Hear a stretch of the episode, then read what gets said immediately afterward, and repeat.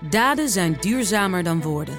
Bij PwC geloven we dat de uitdagingen van de toekomst vragen om een ander perspectief. Door deze uitdagingen van alle kanten te bekijken, komen we samen tot duurzame oplossingen. Zo zetten we duurzaamheidsambities om in acties die ertoe doen. Ga naar pwc.nl. Thomas, goedemiddag. Goedemiddag. Ja, de Kamer debatteert as we speak over de corona-steunpakketten. Dat gaat officieel nog over die pakketten die zijn aangekondigd uh, eerder in november. Ja, en dat dan weer op de dag dat bekend werd dat er een nieuwe persconferentie is overmorgen. Hoe gaat het daar aan toe? Ja, dat is natuurlijk een beetje apart. En je merkt dan meteen ook wat, wat ongemak. Misschien aardig om heel veel te luisteren. Thierry Aarts, een VVD-Kamerlid, hoe hij dat net omschreef. Ik zit hier ook met een stuk ongemak omdat uh, uh, aankomende vrijdag weer een nieuwe persconferentie is aangekondigd. En dat maakt het wel lastig, want alles wat we hier vanavond gaan doen, uh, daar gaan we dan dinsdag over stemmen. Dan zijn er dus alweer nieuwe maatregelen aangekondigd. Um, dat vind ik, ik vind het best ingewikkeld, zeg maar gewoon even hardop hier. Ik heb er geen oplossing voor, dus ik ga nu gewoon zeggen tegen het kabinet wat ik vind van hetgeen wat nu voor ligt. Uh, maar daarbij de disclaimer dat dat telt tot vrijdagavond 7 uur omdat als er dan weer nieuwe maatregelen worden afgekondigd, er wat mij betreft ook weer opnieuw moet worden gekeken naar de situatie die dan is. Ja, en de consensus van dit debat is dat wat er nu voor ligt, dat is dus de steun die het kabinet heeft uitgegeven voor de maatregelen die er nu zijn, zoals mm -hmm. de horeca eerder dicht en het thuiswerkadvies.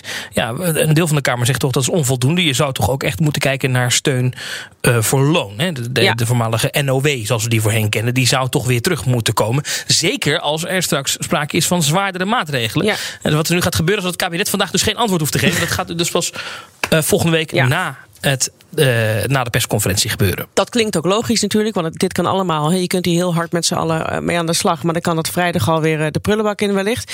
Die NOW, Thomas, is dat dan met vooruitziende blik? Of was dat toch ook wel degelijk bedoeld voor nee, dan met terugwerkende kracht?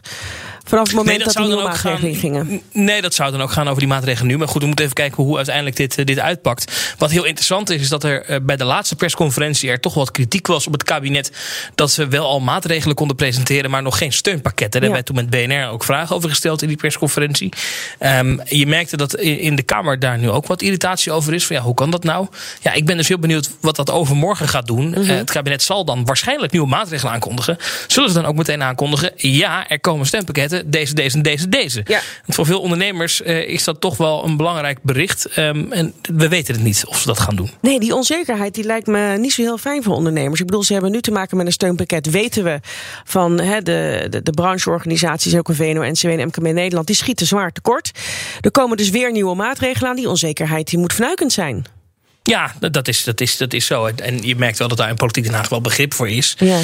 Um, en er is een andere discussie natuurlijk. Is ja, in hoeverre moet je uh, al die banen, al die, men, die mensen ja. uh, loonsteun geven? Want het is niet zo dat als die mensen hun baan kwijtraken uh, vanwege corona, dat ze dan geen werk meer hebben. Want er is nog steeds ontzettend veel werk in Nederland. Er zijn zoveel vacatures. Dus theorie is ook een beetje, hoor je stiekem wel tussen de, tussen de muziek door.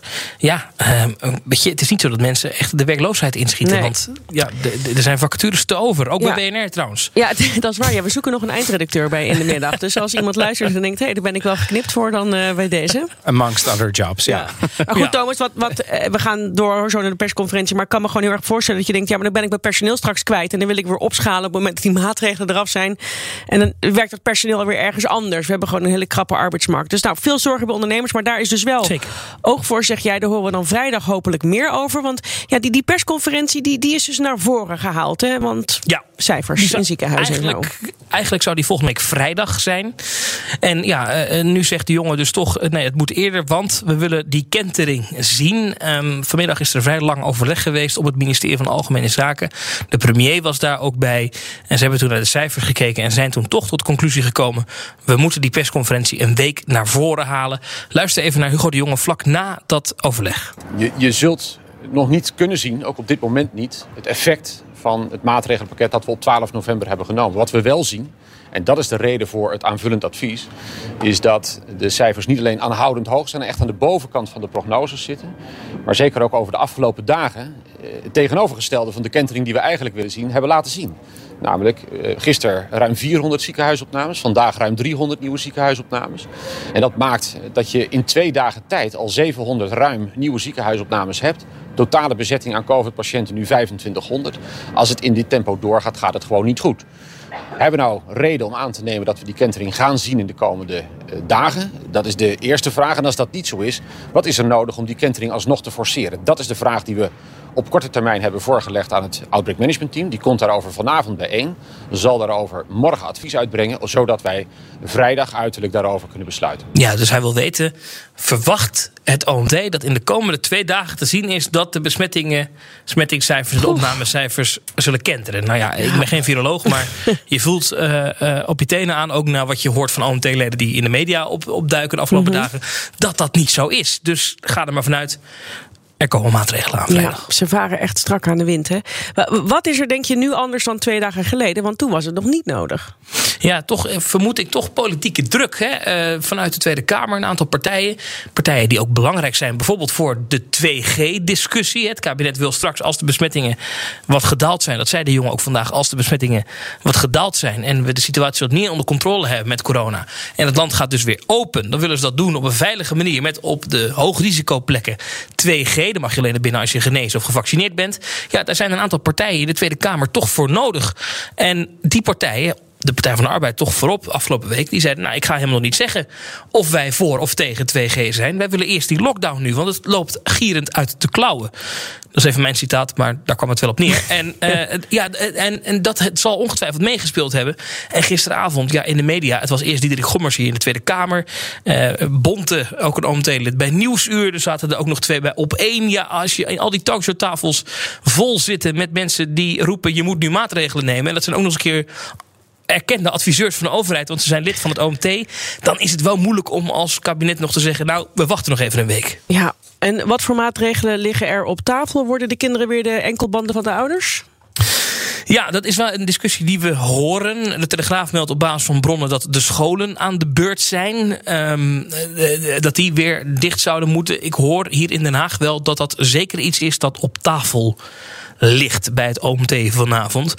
Moeten die scholen dicht, ja of nee? Maar we weten ook dat het kabinet dat liever niet heeft. Omdat het ook weer heel veel schade berokkent. Ook bij kinderen.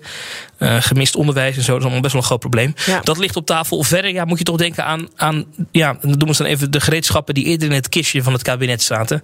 Denk dan aan het toch helemaal sluiten van de horeca bijvoorbeeld. Wellicht dat het niet essentiële winkels aan moeten geloven. De doorstroomlocaties, dierentuinen, pretparken, bioscopen, theaters.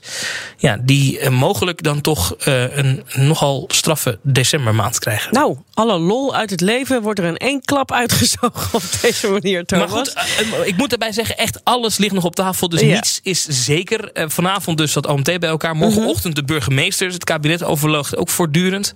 Dus het zal ergens in de komende twee dagen wel naar buiten komen. Ongeveer ja. welke kant we op moeten denken. Ja. Uh, wat wel aardig is, is de afgelopen weken waren wij vooral druk. En in Den Haag ook. En daarom waren wij er ook mee druk met dat 2G.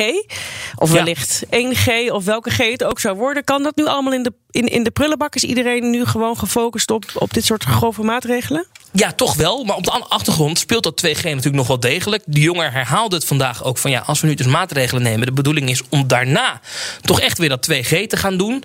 Uh, maar er was in de Kamer nog discussie. Is 1G niet beter? De ChristenUnie, notabene een coalitiepartij en nu ook een formerende partij. Die zei moeten we niet naar 1G?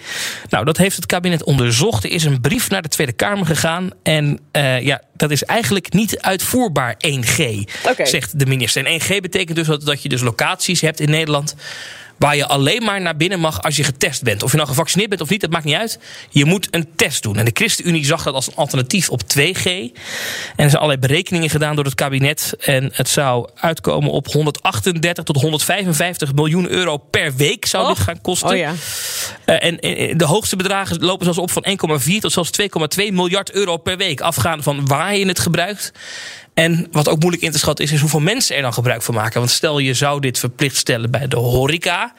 Ja, de verwachting van het kabinet is wel dat dan heel veel mensen weg zullen blijven. Wat dan ook weer een hoop geld zou kosten aan bijvoorbeeld steunpakketten. Omdat mensen zich niet willen laten testen voor een hapje eten. Ja. Kortom, het kabinet schiet dit plan van de ChristenUnie, dat een alternatief moest zijn op 2G, nu ja. eigenlijk af. Goed, en 2G daar wordt dan nog uh, in behandeling genomen.